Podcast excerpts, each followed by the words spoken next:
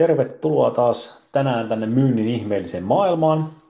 Tänään on mulla toinen osa keskustelusta, että, joka meiltä jäi vähän kesken tuon Teemu Kiviojan kanssa.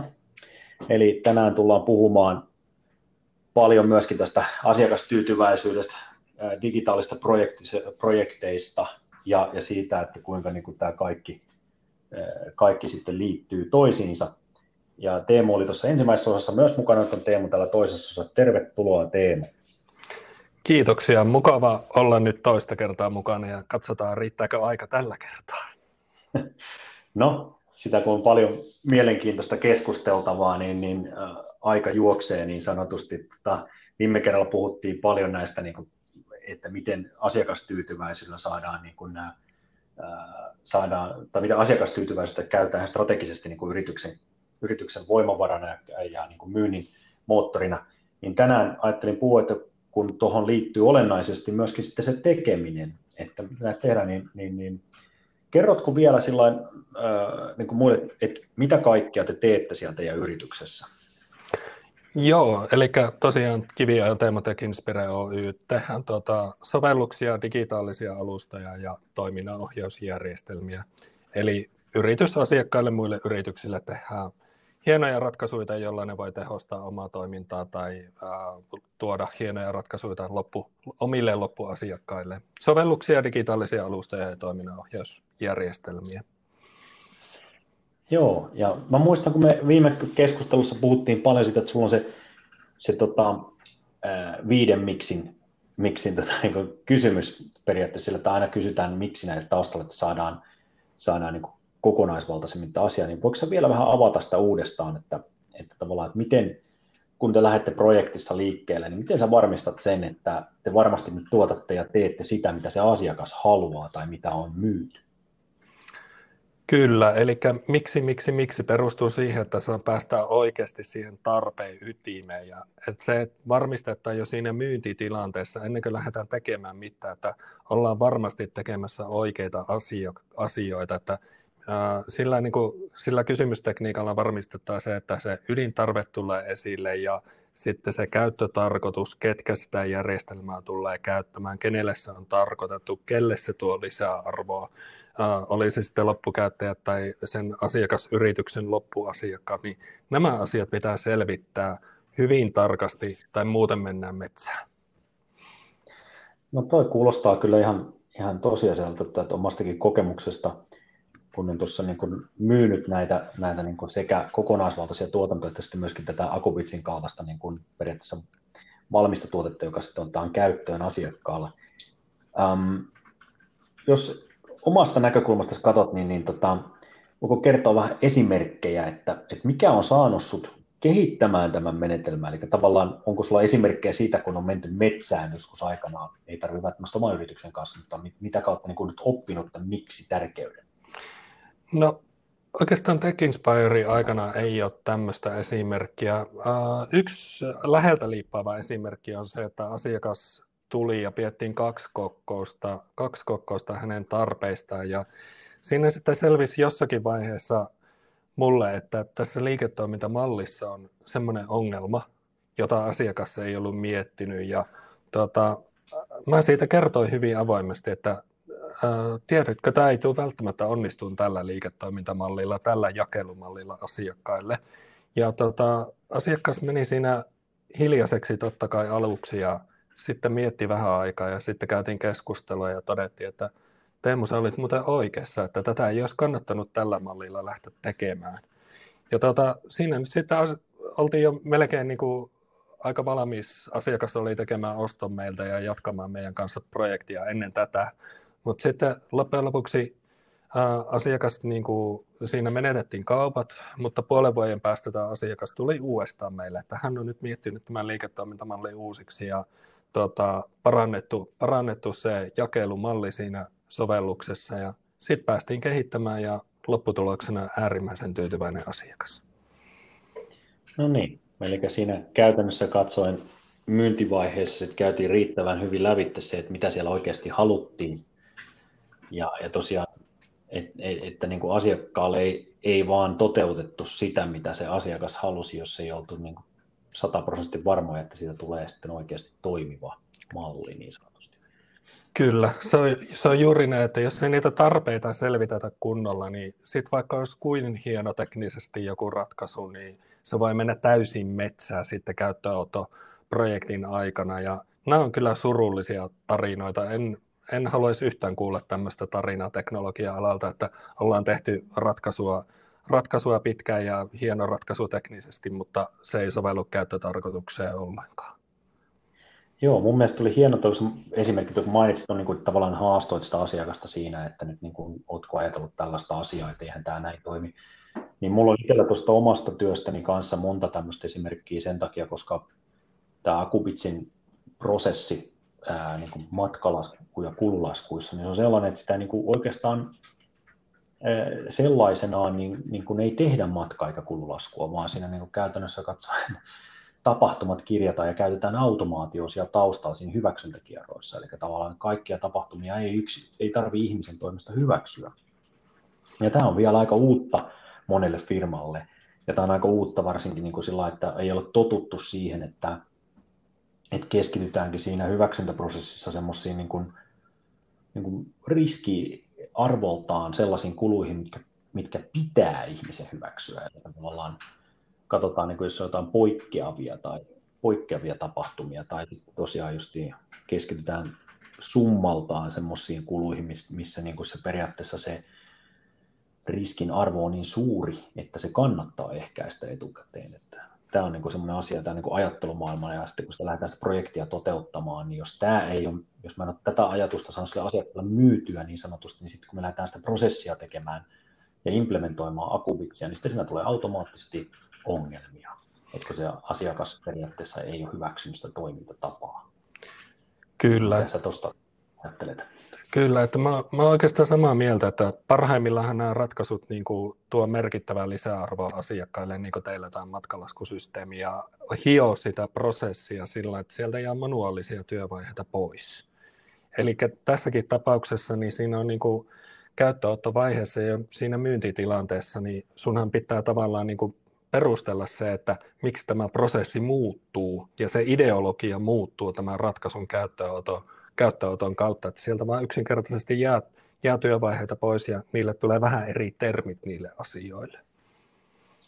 Joo, toi on tosi hyvä pointti, tuo ideologian muutos, koska mä oon huomannut sen taas, että se niin pelottaa monia ihmisiä se, että tavallaan meilläkin kun on niin automaatio tuo niin kuin tehokkuutta sen prosessiin, niin monet luulee sitten, että se vie heiltä duunit. Eli tavallaan, että nyt niin kuin mulle ei jääkään sitten töitä, vaikka käytännössään se ei niin kuin poista sitä työn tarvetta, vaan se muuttaa sitä, mitä sä teet niin kuin työssäsi, eli keskitytkin toisen tapaisiin. Eli esimerkiksi niin kuin tässä taloushallinnon prosessissa Akupitsi, se periaatteessa tekee tästä tämmöistä kuittien pyörittelystä niin, niin, niin ää, tämmöisen toisarvoisen testa, tehtävän, ja silloin se taloushallinnon kontrollerin tai se taloushallinnon henkilön tehtävä tulee enemmänkin olemaan sitten niin kuin nimenomaan niitä, niitä tota kontrollointitehtäviä ja sitten tämmöistä strategista niin kuin neuvonantoa sen datan pohjalta, että mitä he saa siellä, kun he pystyvät niin kuin katsomaan, että mihin sitä rahaa on käytetty, ja sitten pystytään sitten heijastelemaan sinne niin kuin tulevaisuuteen, että tekemään niin kuin strategisia päätöksiä sen perusteella, että mihin sitä rahaa on käytetty, miten, kenen toimesta ja, ja näin, ja sitten pystytään niin kuin oikeasti analysoimaan sitä, että onko sillä käytetyllä rahalla ollut niin kuin esimerkiksi liiketaloudellisesti kuinka paljon arvoa. Että tämä yksi esimerkki tämmöisestä voisi olla se, että jos, jos niin kuin normisti myyjä, kun, kun käyttää edustuskuluihin tietyn summan, että jos meillä hyväksytään näitä poikkeuksia niihin edustuskuluihin, että käytetäänkin jotain toista asiakasta varten vähän enemmän rahaa, kun toivotaan, että sieltä tulee kauppaa, niin sitten jos me ruvetaan vuoden perusteella katsomaan sitä dataa, niin me nähdään, että onko sieltä tullut kauppaa sieltä asiakkaalta. Ja jos se ei ole tullut, niin sitten pystytään, ja jos se on yhdellä tai kahdella asiakkaalla sama juttu, että me on tehnyt kahdella asiakkaalle poikkeus, mutta kummastakaan ei tullut kauppaan, niin silloin voidaan päättää, että nyt ei kannata tehdä niitä poikkeuksia, kun me kulutetaan vain enemmän rahaa, mutta siitä ei ole sitten taloudellista hyötyä. Kyllä, juuri näin. Ja, ja jos, jos mä ymmärsin oikein, niin teillä tavallaan se laskun hyväksyntäprosessi siitä jää pois, että siellä on tiettyjä kriteeristöjä, millä tota, laskut tai kulut hyväksytään automaattisesti ja tarvittaessa sitten järjestelmä ottaa sieltä jotain kriteerejä, kun täyttyy, niin sitten ottaa tarkempaan tulkintaan. Juuri näin, ja sitten on sitä satunnaispoimintaa tietysti aina, että saadaan toi lain, lainmukaiset vaatimukset. Että niin kuin, ja, mutta niin kuin sanottu, niin se, se hoitaa sen, että siihen kuluu, kuluu vähemmän aikaa semmoiseen niin kuin lisäarvottomaan tarkasteluun, koska lisäarvoton tarkastelusta mä tarkoitan sillä, että jos niin kuin kumileimataan vaan jotain tiettyjä kuluja sen tarkemmin niin kuin niihin kiinnittämättä huomioon, eli jos sulle tulee monta semmoista kulua naaman eteen, mitkä on ok, mutta ne on summalta esimerkiksi tosi pieniä, niin sitten oot todennäköisemmin kumileimaat myös muitakin kuluja ok, vaikka ne ei olisikaan hyviä. Ja tuommoisessa rutiinimaisessa kumileimaamisessa tai hyväksynnässä, niin toi on paljon tehokkaampi toi automaatio, kun se huomaa ne poikkeukset sieltä aina, eikä vain silloin tällä. Kyllä, juuri näin. Ja sitten toi automaatio niin mahdollista, mahdollistaa monia asioita. Et silloin, niin kuin sanoit, että jotkut pelkää sitä, jotkut innostuu siitä ihan täysillä. Et mä oon ehkä enemmän itse semmoinen innostuja tyyppi, että mä näen siinä mahdollisuuksia, että siitä voidaan esimerkiksi asiakasta palvella paremmin monissa muissa asioissa. Oli se sitten tukiasioita tai yhdessä pitkään, aikaan, pitkään ajan kehityssuunnitelmien miettiminen asiakkaan kanssa. Joo. No miten sä ajattelet itse sitten, kun mietitään niin tosiaan digitalisaatiota, kun me lähdetään jotain, jotain prosessia uusimaan firmassa, niin, niin mitä asioita sun mielestä sen yrityksen tulee ottaa sit huomioon siinä, että me saadaan tämmöinen digitalisaatioprosessi vietyä niin kuin kunnialla lävitse siellä yrityksessä? Et mitkä on niin sun ajatukset tuosta? No, tuossa tulikin jo aikaisemmin jotakin, että selvittää se ydintarve, millä, millä, mihin sillä järjestelmällä puhutaan. Ja jos puhutaan tämmöisestä ihan niin sisäisestä toiminnanohjausjärjestelmästä, niin kyllä siellä on ne käyttäjäroolit, se koko prosessi, jos on matkalaskuprosessi, niin selvittää tosiaan, että miten se nykyinen prosessi toimii ja mitkä siellä on pullonkauloja. Ja sitten kuvata se, kuvata se tavoiteprosessi ja myöskin miettiä ne hyödyt, mitä siitä tulee, eri sidosryhmille, oli se sitten johto tai sen matkalaskun tekijä tai matkalaskun hyväksyjä, niin kuvata ne eri käyttäjäroolit ja sitten se toimintaympäristö, missä pyöritään, että toimiiko se webin kautta työ, työ, tietokoneilla, läppäreillä. Ja tota, sitä kautta ne tarpeet sitten tulee ja hyödyt myöskin. Ja parhaimmillaan nämä hyödyt myöskin ohjaa sitä itse tekemistä siellä koodausvaiheessa. Joo, toi on erittäin hyviä pointteja, koska siis toi mun mielestä tosi mielenkiintoinen toi hyöty tavallaan niin kuin, ää, terminä kautta, kautta myöskin niin kuin ihan konkreettisena asiana, koska sehän on hyvin niin kuin yksilöllistä ja riippuu, se just hyvin mun mielestä kuvasi se, se roolit, että ymmärretään ne roolit niillä tekijöillä, koska tämä rooli määrittelee myöskin niitä hyötyjä, että mi, mi, mitä joku kokee hyödyksi. Eli esimerkiksi mulle joku soittaa ja sanoo, että nyt kuule sulla olisi tällaista niin kuin aivan sikahalvalla voisin myydä sulle tämmöisen kutsin käsilaukun, niin, niin tota, kyllä se on aika kovaa tehdä myyntityötä, enkä sittenkään varmaankaan ostaisi, koska en ole nainen enkä, enkä käytä käsilaukkua. niin, niin, tota, niin kuin, tässä, tässä tämmöisessä digitalisaatioprojektissakin varmaan ko, ko, niin kuin tavallaan korostuu toi tollaiset asiat, että onko sulla mitään tuleeko sinulla mitään mieleen semmoisia, mihin olet törmännyt tämmöisiä tilanteita, missä niin kuin tavallaan se hyötyjen määrittely on niin kuin ristiriidassa esimerkiksi eri roolien välillä? Kyllä niitäkin on tullut aikaisemmassa elämässä ja tota, niitä pitää sitten sovitella. Että siellä tiettyjä asioita voi ratkaista sillä tavalla, että ne tuota, tuo jollekin toiselle roolille jonkun, jonkun lisävaiheen, mutta sitten taas siltä massakäyttäjiltä tuota, parantaa sitä merkittävästi sitä työprosessia.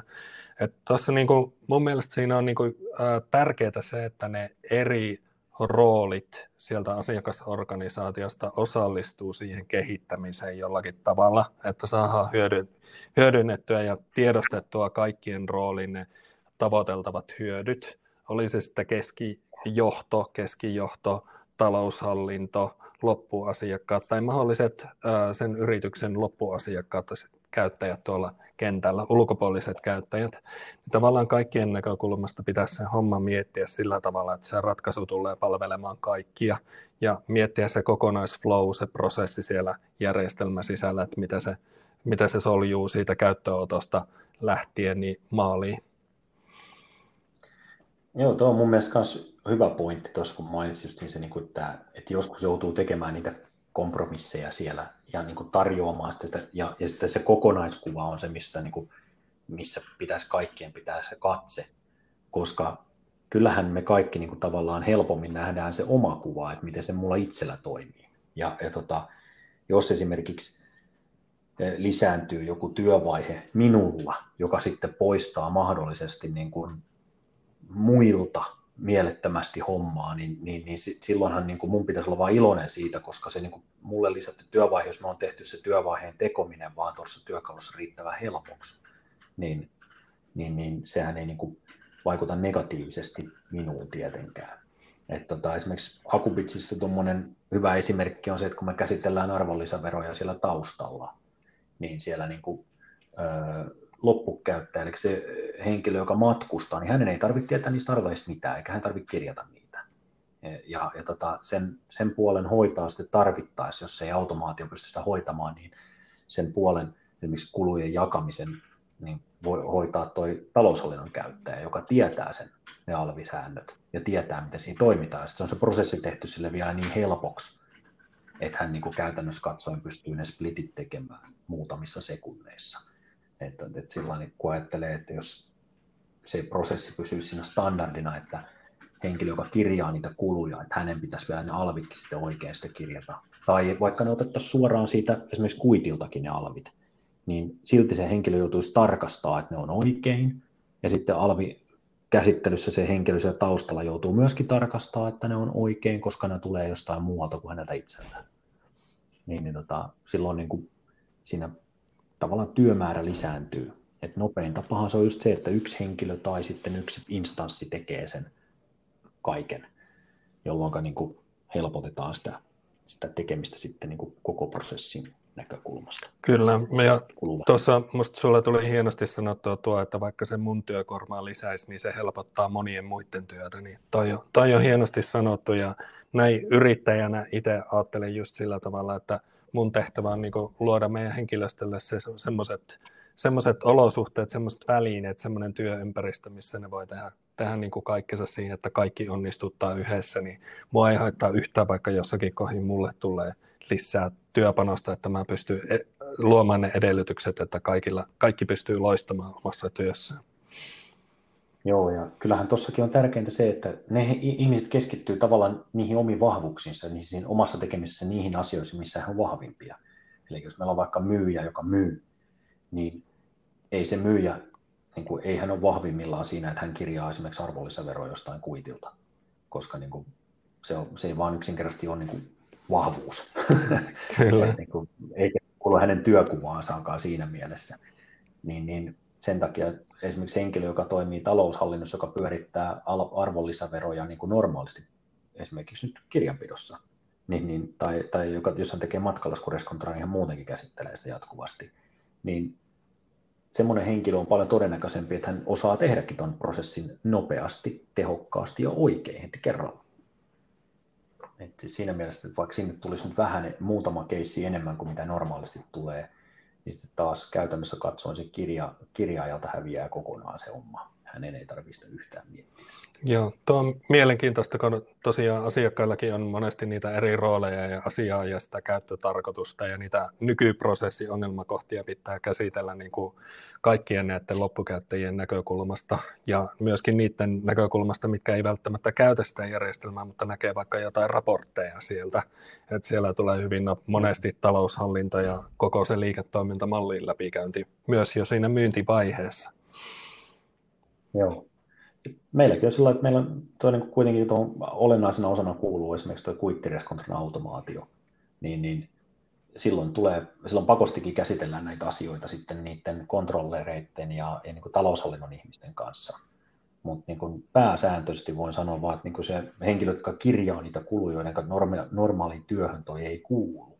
Eli toi niin kuin, se on osa, se ei ole niin kuin sitä, että he he pyörittelee jotain alveja tai kuitteja niin kuin jatkuvasti, vaan se on osa silloin, niin kun he matkustaa, niin he on pakko kirjata ne sinne. Se ei tarkoita, että he haluaisi tehdä sitä. Niin, niin, niin, niin, siinä on just se, että jos siitä tehdään helpompaa, niin silloin se tietokin, mitä me saadaan sinne, me saadaan se paljon nopeammin ja me saadaan se paljon tarkemmin silloin.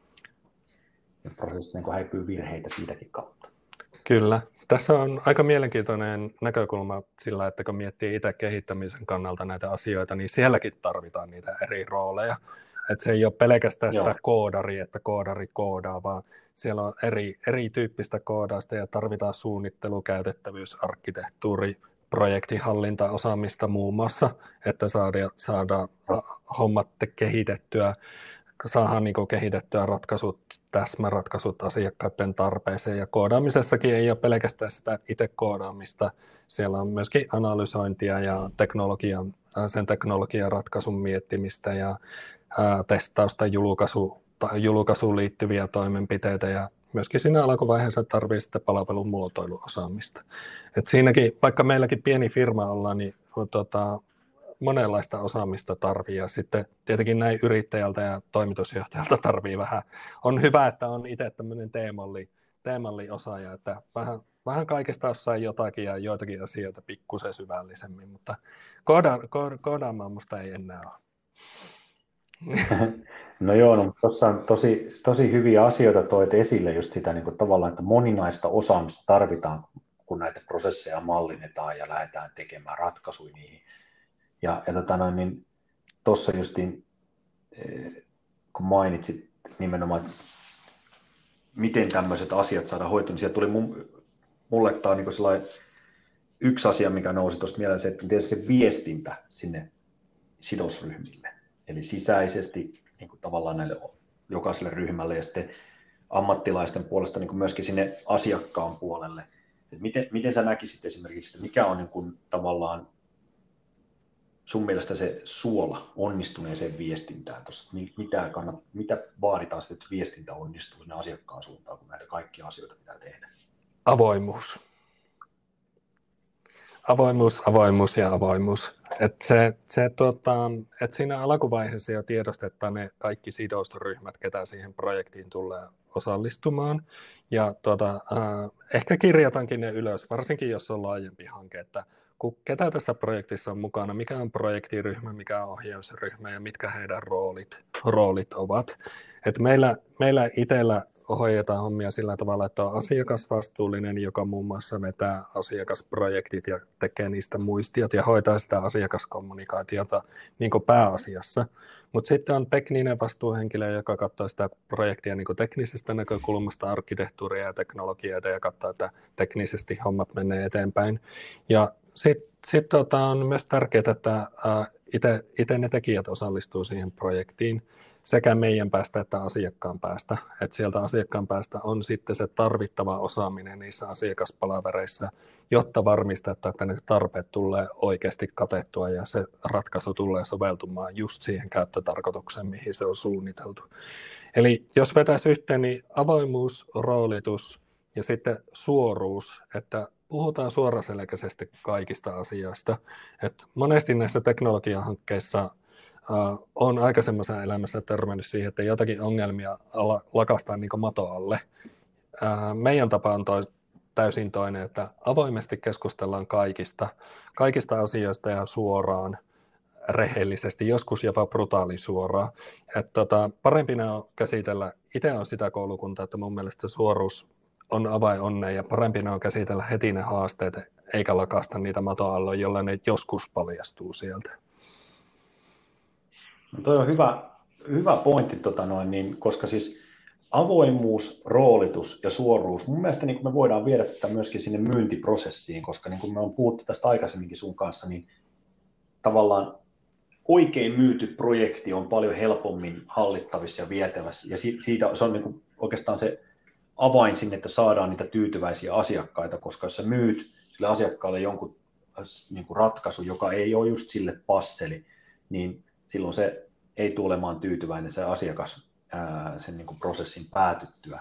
Ja tässä just tuo avoimuus, roolitus ja suoruus, niin mun mielestä ne on, pätee myöskin myynnissä sillä, että myynnissä sun pitää olla avoin sille asiakkaalle, kun sun pitää, sun pitää kuunnella sitä tietysti, ja sitten sun pitää viestiä avoimesti se, että mitä se on se, mitä sä oot sille tarjoamassa.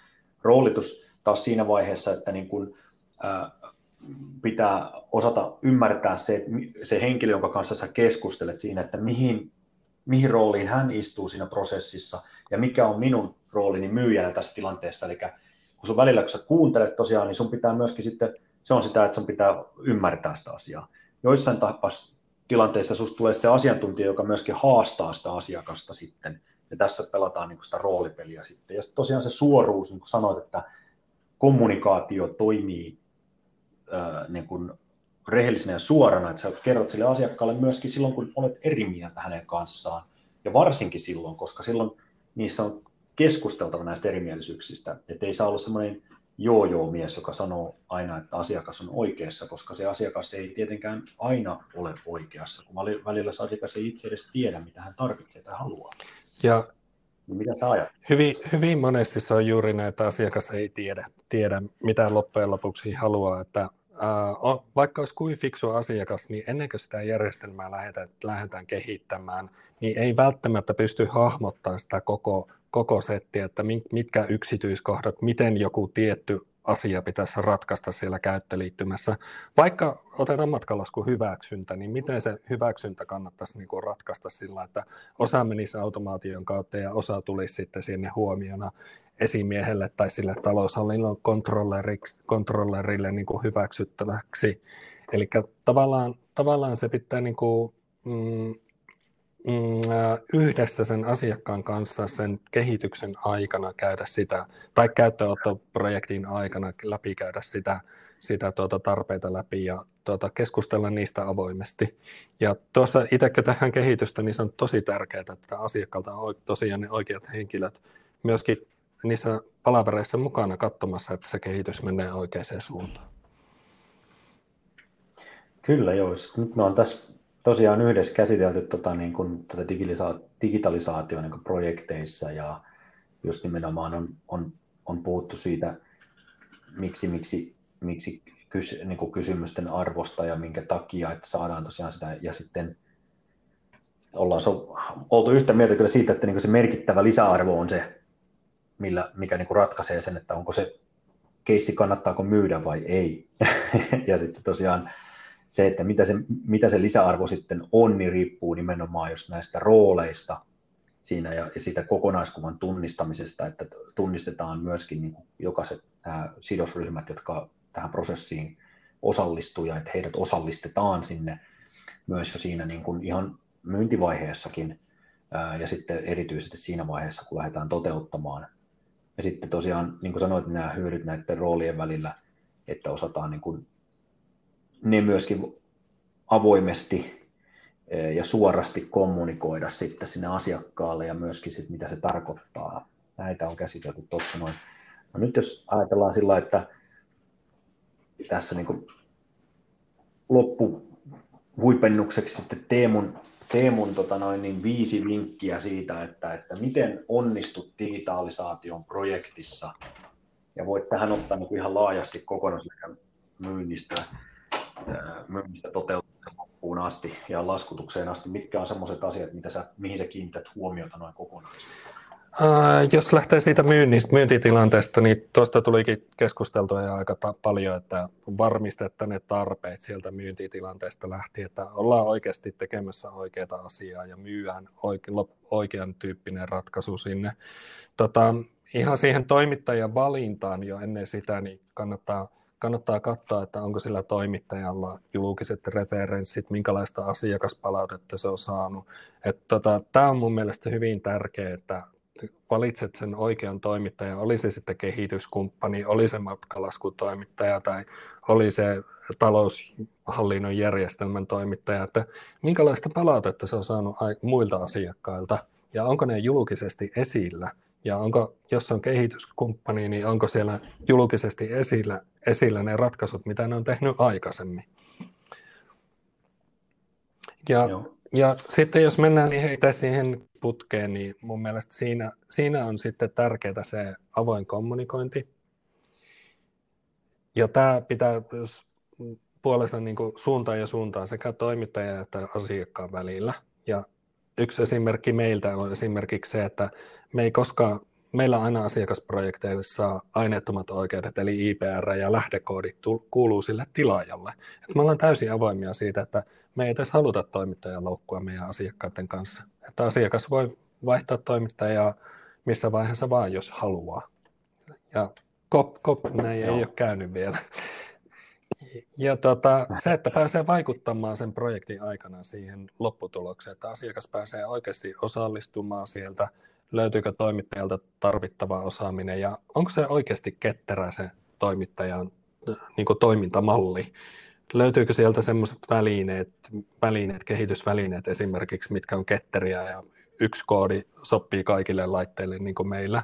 Käytetään, ollaan siis Googlen kumppaniohjelmassa mukana, saadaan sieltä uusimmat kehitysvälineet ja niillä, niillä sama ratkaisu toimii Androidilla, iOSilla eli iPhoneit, iPadit, Android-puhelimet, Android-tabletit ja Mac, Windows, Linux. Sopii kaikkiin laitteisiin ja näyttää hyvältä sen näytön resoluution mukaisesti. Eli semmoinen, niin kuin, mitähän tästä vetäisi yhteen, se, että on, on, tiedostettu se tarve ja tuota, yhteen, yhteinen niin kuin tahtotila on siitä, mitä lähdetään tekemään tai ottaa käyttöön.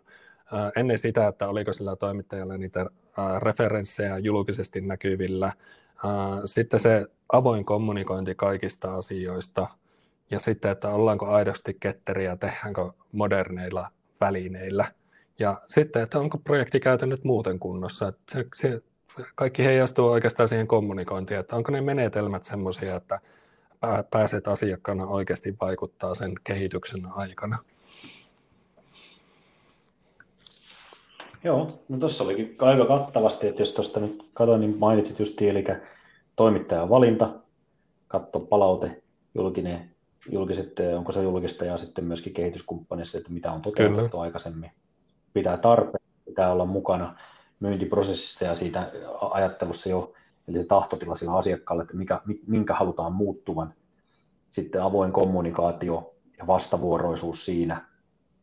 Mainitsit just hyvin teidän näkökulmasta sen, että IPR kuuluu aina asiakkaalle, koska se on, se on silloin, kaikki on, lähdekoodi on silloin avointa ja he pystyy silloin, heillä on aina niin kuin mahdollisuus muuttaa toimittajaa, jos se haluaa. Samoin osallistuminen siinä projektissa, eli nämä projektikäytännöt, että pystytään oikeasti avoimesti osallistamaan se asiakas siihen tekemiseen siellä, siellä projektitasolla ja prosessitasolla, että on ketterät menetelmät ja, ja teknologiat käytössä. Onko tämä on suurin piirtein summattuna se, mitä Kyllä, lukitaan vastaus. Sait ydinpointit hyvin, hyvin ylös, sulla on hyvä muisti. Joo, tämä, tota noin, niin, tässä, tota, ja niin kuin sanottu, niin Teemuun kannattaa olla yhteydessä, jos kiinnostaa, kiinnostaa tosiaan ää, nämä projekt, ää, hankkia ratkaisuja itsellensä tuohon tuohon tota noin, niin toiminnanohjaukseen ja, tai digitalisa- liiketoiminnan digitalisaatioon tai muihin tarkoituksiin. Ja tota, kiitoksia Teemu, että olit täällä vieraana taas. Taas saatiin hyvä keskusteluaihe ja toivottavasti tästä on kuulijoille hyötyä ja, ja tota, kommentteja saa jättää. Ei tässä tänne enempää. Kiitoksia. Kiitokset. Moi moi. moi.